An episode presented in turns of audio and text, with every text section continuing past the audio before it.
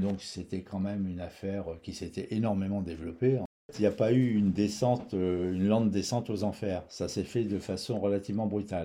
C'est la crise des subprimes, euh, je crois que c'est 2008 euh, de mémoire aux États-Unis, qui a fait que l'activité financière s'est effondrée au niveau mondial et que ça a eu énormément de répercussions sur toute l'activité économique et industrielle. Ce que je peux donner comme conseil, c'est qu'on dit toujours il vaut mieux un petit chez soi qu'un grand chez les autres. Euh, si on a la possibilité de faire une activité tout seul, il vaut mieux la faire euh, tout seul plutôt qu'en étant associé. Comme moi, j'étais quand même assez généreux, ben, euh, je mettais souvent la main à la poche pour inviter les gens et tout. du jour où j'ai eu des difficultés financières, ces amis ont été beaucoup moins présents. Et puis, il faut aussi euh, économiser, mettre de côté, enfin prévoir un peu l'avenir. Euh, Investir. voilà. Mais le passage aux 35 heures a été quand même très préjudiciable pour les petites entreprises comme la nôtre. Il faut savoir déléguer, il faut faire confiance aux gens. On ne fait pas d'un âne un cheval de course. Mis à part les erreurs que tu as faites, qu'est-ce qui a joué en la défaveur de l'entreprise? Alors en fait, il n'y a pas eu une descente, euh, une lente descente aux enfers. Ça s'est fait de façon relativement brutale. Alors je pense aussi que comme je m'étais développé les dernières années, là, dans les années 2000, de façon importante, parce que je m'étais adossé à un client qui était sur le domaine pétrolier et qui me donnait énormément de travail, donc j'ai fait des investissements lourds et j'ai surtout euh, pris plusieurs locaux sur la zone industrielle que j'occupais à Aubervilliers et ça m'a fait des charges de loyer, c'est ce que je disais tout à l'heure, beaucoup trop importantes. Tu penses que tu as eu les yeux un peu plus gros que le ventre, entre guillemets? Bah, pour, pour ce qui est au niveau du, du local, oui. Parce qu'il aurait fallu tout de suite que j'accepte de partir un petit peu plus loin que sur Aubervilliers, euh, peut-être euh, dans le 77, un petit peu plus loin, euh, pour trouver des, prix de locaux industriels plus intéressants et, pour, et surtout investir euh, pour en être propriétaire. C'est ce que je disais au départ. C'est parce qu'il y avait beaucoup de monde que tu voulais les placer dans, dans l'entreprise, ça, et il fallait plus de machines, tu voilà, réinvestir. Ça, et, et si, tu veux, je suis passé à, à, des engrenages beaucoup plus gros que ce que je faisais avant. Donc il me fallait du matériel beaucoup plus gros et de plus grosses capacités et il me fallait beaucoup plus de place. Après, il a fallu mettre en place un service qualité, un service contrôle euh, qui ont occupé énormément de mètres carrés. Il y avait combien de personnes en tout enfin, à l'apogée de l'entreprise? Ben, euh, Alors, c'est un peu difficile de répondre. Je vais dire 35, mais j'avais d'autres, euh, j'avais créé d'autres petites structures de mécanique à côté. mais disons à son apogée, oui, on a été 35 personnes et ont généré un chiffre d'affaires euh, de plus de 10 millions d'euros. Là, je parle en euros euh, à l'apogée de l'entreprise. Donc, c'était quand même une affaire qui s'était énormément développée. C'est clair. Et, qui s'était auto-développée. En fait, je n'ai pas eu d'apport d'extérieur, de, fonds ou de capital. C'est sur. L'entreprise s'est développée sur la bête. Ça aussi, c'est pas très bon. Il vaut mieux pouvoir à un moment donné euh, faire rentrer des capitaux quand on veut euh, pouvoir développer correctement une entreprise. Mis à part, quand, comme on en parlait tout à l'heure du de business plan, mis à part quand tu avais besoin de financement de banque pour acheter une nouvelle machine, c'est ça? Voilà. Alors, euh, moi, ce qui m'a plombé, et ça a été brutal, c'est la crise des subprimes. je crois que c'est 2008 de mémoire aux États-Unis qui a fait que l'activité euh, financière s'est effondrée au niveau mondial et que ça a eu énormément de répercussions euh, sur toute l'activité euh, économique et industrielle. Donc je me souviens j'avais en cours un investissement de pratiquement un million d'euros, si ce n'est un million et demi. J'avais fait j'avais versé les acomptes et j'ai jamais pu financer cette machine parce que j'ai pas réussi à retrouver du travail pour mettre dessus. Et ça, ça m'a beaucoup pénalisé parce que c'était une machine très performante et qui m'aurait bien aidé. Mais malheureusement, je n'ai pas pu la financer. Donc moi, j'ai souffert de ça. J'espérais que vers 2010-2011, l'activité repartirait. Et bon, euh, là aussi, je pense que j'ai fait une erreur d'analyse et qu'elle n'est pas repartie de l'activité, pas aussi bien qu'avant. Donc, euh, si j'avais continué malgré ma mauvaise gestion, euh, je pense que j'aurais euh, continué à ce que l'entreprise se développe correctement et au moins puisse survivre. Ce qui n'a pas été le cas, puisque après j'ai eu beaucoup de mal à, redresser la barre. Ok. Et du coup, au moment où tu as dû faire des choix difficiles pour l'entreprise, notamment en termes de licenciement, en termes, tu as dû te séparer de locaux, etc., comment ça s'est passé? Comment tu l'as géré? Comment tu l'as vécu? Comment tu as pu, euh, enfin, comment tu as réussi en fait à licencier des gens qui, qui étaient pas malheureusement euh, victimes de la Bah, crise, euh, comme toi, mais que tu as, dû oui, faire des choix difficiles en fait. Comment tu les as gérés? Alors ça, ça a été très très compliqué parce que j'arrivais pas à le faire es- essentiellement parce qu'il y avait quand même un, rapport avec mon personnel qui était, euh, euh, je peux employer le terme, mais il y avait quand même une sorte d'affection. Je veux dire, on travaille euh, avec des gens depuis des années, on peut pas se permettre comme ça de les licencier du jour au lendemain. euh, C'est C'est quand clair. même très brutal. Donc, euh, je retardais les choses au au dernier moment. Euh, je me souviens même que j'ai fait des salaires que l'entreprise ne pouvait plus payer sur mes fonds euh, personnels. C'est, euh, moi qui payais les salaires des employés. Donc, tout ça, c'est une erreur euh, énorme que j'ai faite et il aurait fallu, il aurait mieux valu déposer le bilan euh, plutôt que de s'obstiner, comme je l'ai fait, à essayer de sauver la société, mais qu'il ne l'était plus. Pendant combien de temps tu t'es obstiné comme ça? Ben, jusqu'à ce que je tombe malade, euh, je pense que c'est l'histoire de 5 ans, quatre cinq ans.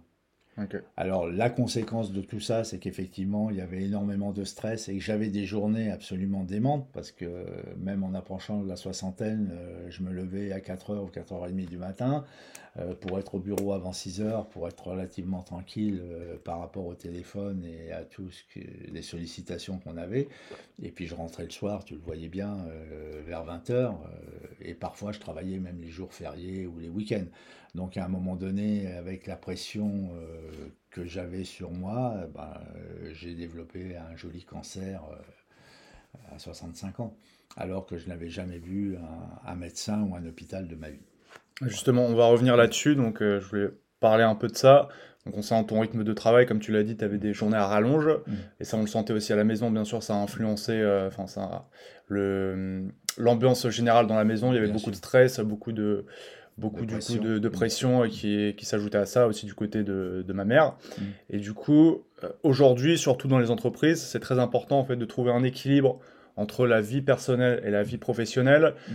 Dans beaucoup de startups notamment, il y a beaucoup de, d'espaces détente pour les employés, etc. Baptiste, enfin Baptiste en est un témoin, mon frère qui travaille euh, dans une entreprise de paris sportifs, a beaucoup de, de parties comme ça où il peut se détendre, où il peut jouer, faire du ping-pong, etc.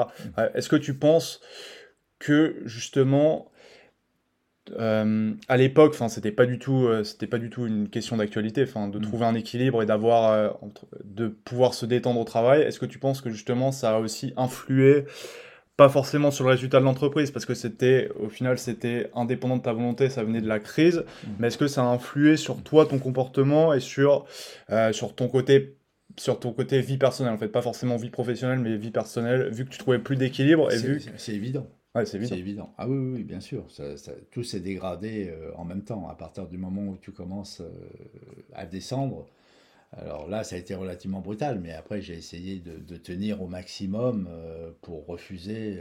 je voulais absolument pas. Pour moi, c'était une question d'honneur, entre guillemets, même si c'est de l'honneur mal placé, de ne pas déposer le bilan pour éviter de faire des. Disons, de, de mettre en difficulté des fournisseurs qui m'avaient fait confiance et ainsi de suite, quoi. voilà. Mais euh, avec le recul, effectivement, ça a été une, une grosse erreur. Ok. Donc ça, c'était donc vraiment à la fin. Mm. Je voulais revenir un peu avant dans le temps. Donc tu t'étais associé avec ton frère, c'est ça? C'est ça, oui, oui. Est-ce que tu peux revenir là-dessus? Enfin, comment ça s'est passé? Et euh, Bon, ça s'est passé euh, normalement. euh, bon, c'est difficile d'en parler comme ça en public euh, parce qu'il y a bien eu sûr. des tensions vers la fin. euh, Euh, C'est toujours le problème quand il y a deux associés. S'il y en a un qui bosse beaucoup plus que l'autre, euh, ben, l'autre a tendance à moins bosser et ainsi de suite. Donc, ce que je peux donner comme conseil, c'est qu'on on dit toujours il vaut mieux un petit chez soi qu'un grand chez les autres. Si on a la possibilité de faire une activité tout seul, il vaut mieux la faire tout seul plutôt qu'en étant associé. Alors, il y a des associations qui se passent bien, il y en a d'autres qui se passent pas bien. Alors, le fait que ce soit son frère ou le fait que ce soit un ami, euh, ça change rien. C'est qu'à un moment donné, euh, si tu as une idée pour développer quelque chose ou si tu as euh, envie de faire quelque chose et que l'autre ne suit pas, euh, ça crée des tensions et c'est préjudiciable à l'avenir de la société. Donc, il vaut mieux, il vaut mieux rester seul que, que mal accompagné. Mieux vaut être seul que mal accompagné, c'est ça. Ok. Ok. Euh, est-ce que tu aurais des conseils à ceux qui veulent créer une entreprise, soit tout seul, soit avec euh, un ami ou un proche, du coup, vaut mm. mieux le faire tout seul, ça tu l'as dit. Mm. Mais est-ce que tu aurais d'autres conseils? bah, euh, après, maintenant, il existe, moi j'avais une SARL, Société à responsabilité limitée, maintenant il existe des entreprises, des EURL, c'est-à-dire pour des entrepreneurs individuels qui n'existaient pas à l'époque. Euh, les sociétés anonymes sont devenues des sociétés anonymes simplifiées aussi, des SAS. Donc à la limite, il vaut mieux faire un appel en capital à des amis ou à des choses comme ça, c'est-à-dire que les gens rentrent au capital, mais que toi, tu sois le seul euh, décisionnaire, que tu sois le gérant si c'est une SARL ou le PDG si c'est une SA ou une SAS. Donc ça, je pense que c'est relativement important. Les gens peuvent te prêter de l'argent ou faire de l'apport euh, financier en capital pour avoir des retombées financières plus tard, si la société marche bien, ils rentabilisent leurs fonds, mais au moins tu es tranquille dans ta, dans ta gestion euh, au quotidien. Sans trop rentrer dans les détails, bien sûr tout ça, ça a influencé tes relations personnelles, notamment amicales. Est-ce que tu peux en parler très rapidement? Comment ça a influencé en fait tout, ce côté un peu descente aux enfers sur la fin? Comment ça a influencé tes hmm, relations? bah, Les relations... Euh, privé, donc on sait comment ça s'est terminé, mais au niveau des relations amicales, c'est pareil. Euh, j'avais quelques amis proches et que j'estimais proches et avec qui on s'entendait bien. La seule chose, c'est que comme moi, j'étais quand même assez généreux, ben, euh, je mettais souvent la main à la poche euh, pour inviter les gens et tout. du jour où j'ai eu des difficultés financières, ces amis ont été beaucoup moins présents. Par contre, j'en ai Merci les Bretons, merci Rennes, euh, qui eux ont été présents sans que je demande rien et qui m'ont bien aidé, alors que les autres sur qui j'aurais pu compter et à qui je demandais rien, euh, voilà, à un moment donné, je leur ai dit, euh, un pauvre, il faut faire attention, ça sent pas mauvais, voilà, on a un passage dans l'existence qui fait qu'on n'a pas les revenus qu'on avait avant. Puis malheureusement, ces gens-là, bah, je les ai perdus de vue et je ne les vois plus du tout je pense que c'est lié à, mon nouveau statut euh, de pauvre, entre guillemets, euh, par rapport à ce que j'étais avant. C'est malheureux, donc je pense qu'un conseil qu'on pourrait donner, c'est même si on a, on a de plus en plus de revenus, même si on a une qualité de vie qui peut être meilleure, qu'il ne faut pas être trop généreux avec les gens, peut-être. Enfin, qu'il faut. tu peux inviter de temps en temps, mais pas trop inviter, parce qu'après les gens prennent ça pour acquis et euh, se disent que tu vas tout, les payer toute leur vie. C'est vrai. Et puis, il faut aussi euh, économiser, mettre de côté, enfin prévoir un peu l'avenir. Euh, Investir. voilà, pas être la cigale euh, par rapport à la fourmi, ce que j'ai mm. été. Et, voilà, et après, on se retrouve à la retraite avec pas grand-chose, pour pas dire rien du tout. Ça, bah, je pense qu'en fait, vu que tu as un niveau de vie qui augmente, tu as envie aussi de consommer, tu as envie de, de te faire plaisir et de profiter de la vie, quoi, de faire profiter tes proches. Tout à fait. Mais il faut penser aussi que l'avenir peut être euh, moins rose, euh, et ça, je Qu'est-ce que tu imagines Je l'avais pas envisagé, et puis voilà, ça m'est tombé dessus. Aussi, quand je suis tombé malade, donc j'ai demandé ma retraite. Comme j'avais été un étudiant euh, tardif, euh, j'avais pas toutes mes annuités, donc je touche une retraite amputée d'une douzaine de pourcents tous les mois, ce qui est quand même considérable, et c'est ad vitam aeternam, si je puis dire. Donc tout ça, il faut y penser quand on est jeune vous, si vous avez la possibilité de racheter vos années d'études euh, pour faire euh, pour améliorer votre retraite, il faut le faire. Et il faut euh, mm. avoir le maximum de, trimestres validés. Bien sûr. que moi, je n'avais pas. Mm. Moi, j'avoue que pour l'instant, la retraite, c'est pas du tout euh, une priorité, mais je, mais j'essaye d'investir, enfin, dans, dans plein de choses différentes, dans plein de placements différents, pour faire travailler son argent, en fait. C'est jamais une priorité, mais il faut quand même l'avoir oui, présent à l'esprit, parce que si du jour au lendemain, euh, tes revenus passent, je sais pas, peu importe, de 5 ou 10 000 euros, et que tu touches 1500 ou 2000 euros, euh, là tu vas couiner. Donc, euh, c'est clair. Soit effectivement tu as pu euh, anticiper et mettre de côté de l'argent, ce qui est l'idéal, et avoir des revenus qui, qui tombent quand tu es à la retraite, ou alors il faut vraiment que ta retraite soit la priorité. Et quand tu es cadre et que tu as des revenus importants, c'est bien aussi parce que ça se retrouve à la retraite. Ce que je veux dire, c'est avec ce qu'on voit en, ce moment, avec l'allongement de la durée de vie, la retraite qui euh, recule de, plus en plus. Enfin, j'ai peu d'espoir, entre guillemets, en l'avenir. Dans 40 ans, si on pourra avoir une retraite. Donc, donc euh, je préfère placer les trucs de, sur, sur lesquels je peux avoir de l'influence maintenant. C'est une bonne chose. C'est ça. Il faut l'avoir présent à l'esprit. Parce qu'il y a peu de, malheureusement peu d'espoir pour ça. Il faut pas tout dépenser, il faut pas ah tout claquer entre guillemets. C'est clair. Il faut y faire attention. En tout cas, merci, c'était super intéressant. On va finir juste des petites questions très courtes.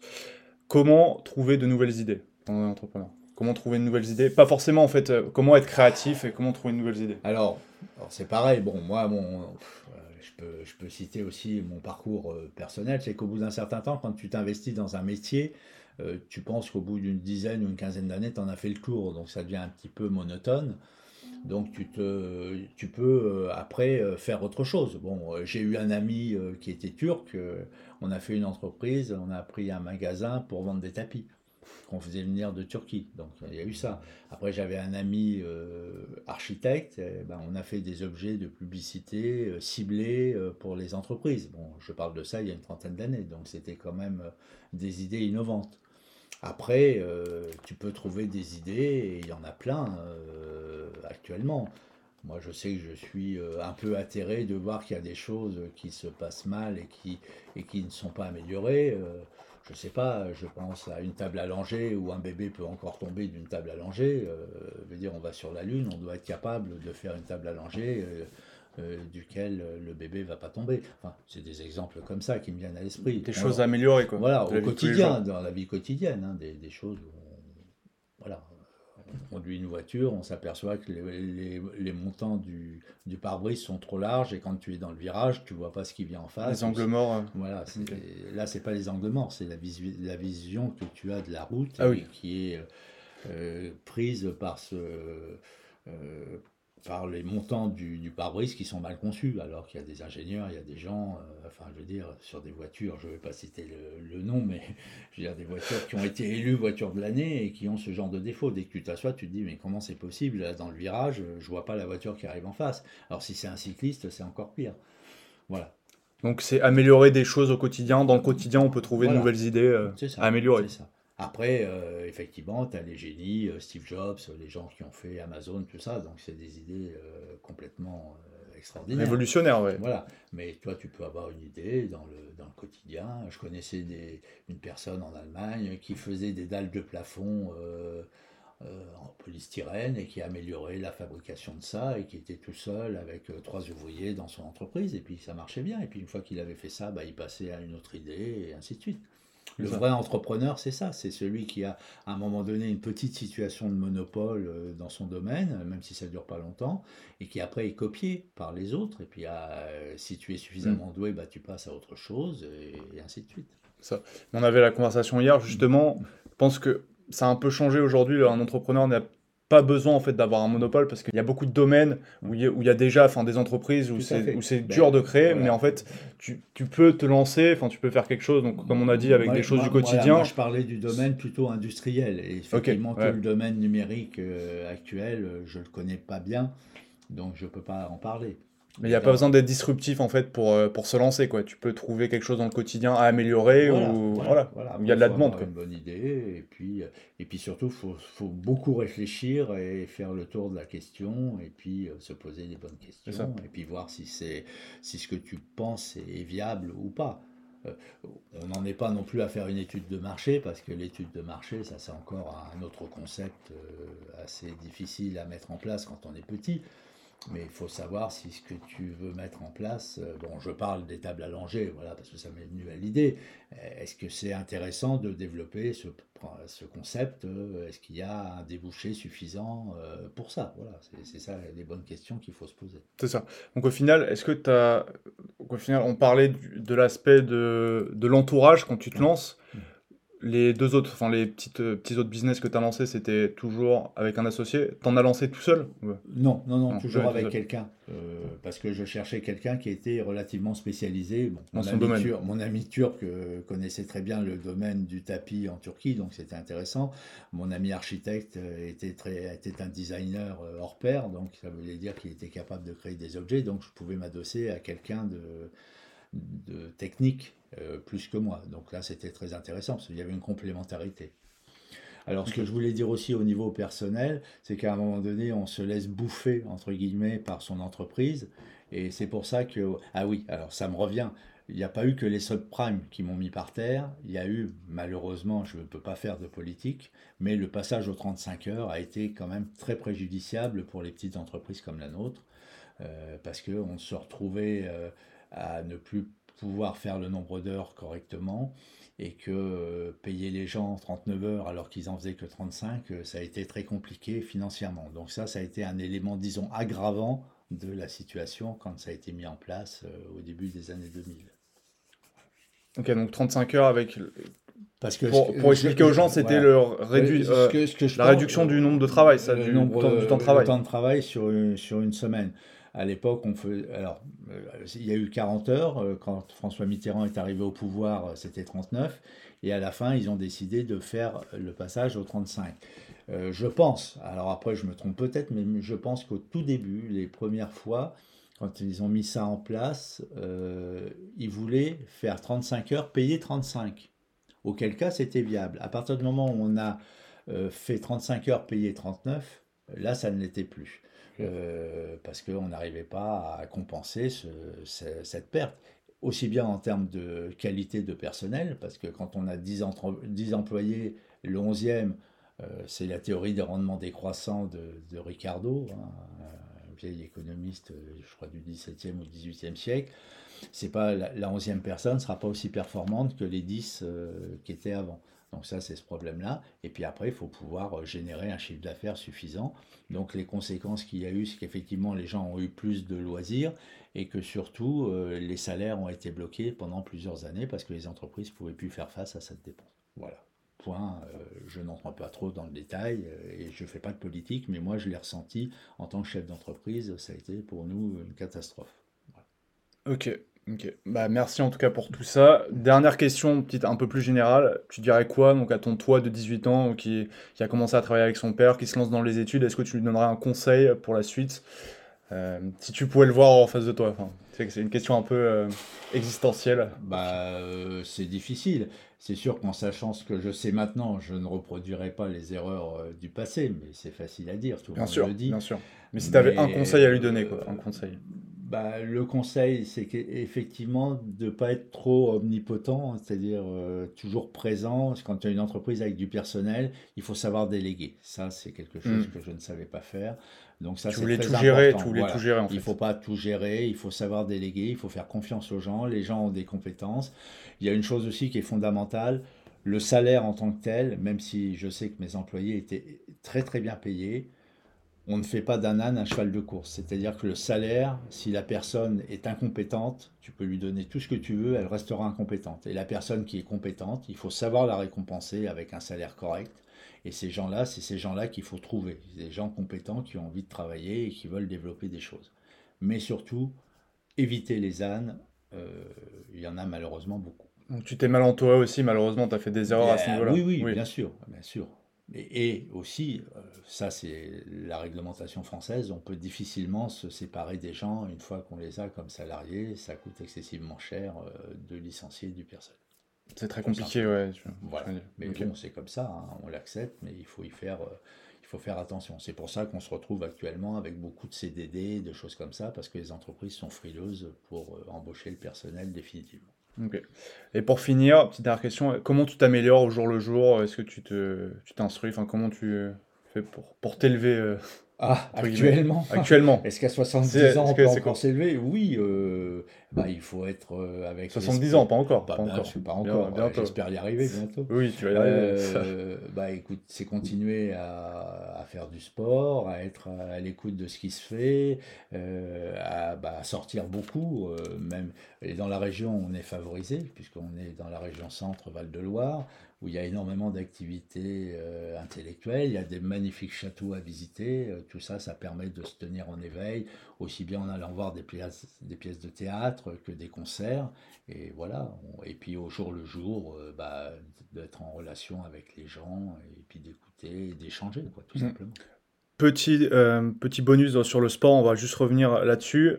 Ça a été très important pour toi aussi, enfin, dans ta vie en général, même si à un moment donné, quand, t'étais, quand, t'étais au, quand tu travaillais beaucoup, quand on a parlé de ton travail, tu avais moins de temps. Mmh. Est-ce que aussi ça, tu penses que ça influe ça a influé sur, euh, sur, sur la vie personnelle, professionnelle euh, Moi, je pense, euh, que le, je pense que le sport est très important. Bon, pour moi, il l'a été, même si, effectivement, comme tu dis, quand je travaillais beaucoup, j'en faisais beaucoup moins. je pense que c'est une bonne notion d'équilibre. Et je sais que souvent, après, quand il y avait beaucoup d'embouteillages dans Paris, j'allais travailler en vélo, hein, tu te souviens, mm. de la maison pour aller à Aubervilliers ou à Sarcelles. J'y allais en vélo et ça permettait de réfléchir, en fait, quand on fait une activité sportive qu'on court, qu'on fait du vélo, on, peut, euh, on a l'esprit un peu plus libre. Donc c'est mieux que quand on est en voiture où il faut être toujours attentif. Euh, plus, je ne veux pas dire qu'il ne faut pas être attentif quand on fait du vélo, bien au contraire, mais ça permet, disons, d'être plus euh, à l'écoute et, de réfléchir mieux quoi, pour, pour son avenir. Bah surtout aujourd'hui en fait où on est archi connecté, on est tout le temps sur notre portable, enfin on est la vie va super vite encore mm. plus qu'avant, je pense qu'on est archi connecté même trop. Mm. Je pense que ça permet de s'évader, il y a l'aspect mental qui est très important pour le sport. Mm. Comme tu dis, tu peux trouver de nouvelles idées, euh, tu peux euh, tu peux te, ça te détend, ça te enfin c'est une façon de se défouler. Voilà, ça n'a que des avantages. Ça n'a que des avantages. Il y a, il y a l'aspect physique bien évidemment, mais il y a l'aspect mental qui est trop négligé par les gens et je pense qu'il y a beaucoup de gens qui font pas de sport qui ont l'impression qui vont se dire "Ah, je vais être fatigué après", mais au final c'est une bonne fatigue. C'est une bonne fatigue et, et, ça motive. Quoi. Quand tu fais du sport le matin, bah, comme tu l'as fait, comme quand C'est indispensable. Ouais, et ça te, ça te motive et au final, tu es moins fatigué limite que si tu n'en faisais pas. Quoi. Tout à fait. Voilà. Bon, on finira là-dessus sur ces notes de, sur le sport, d'optimisme. Et euh, merci, bah, merci à toi, bah, merci, papa pour, euh, merci à toi de m'avoir reçu finalement. Et puis, euh, donc on le publiera, je pense, en deux parties, parce qu'il va être un, plus, plus d'une heure, mais ça va être super intéressant. Et, c'est super. Si, les gens réagissent, bah, tant mieux. Et puis on en fera d'autres à, à, l'avenir avec toi sur d'autres sur d'autres sujets, avec plaisir. Merci. Merci. Et puis euh, n'oubliez pas de vous abonner, lâchez le, le petit bouton like qui fait super plaisir et on se retrouve à la prochaine. Salut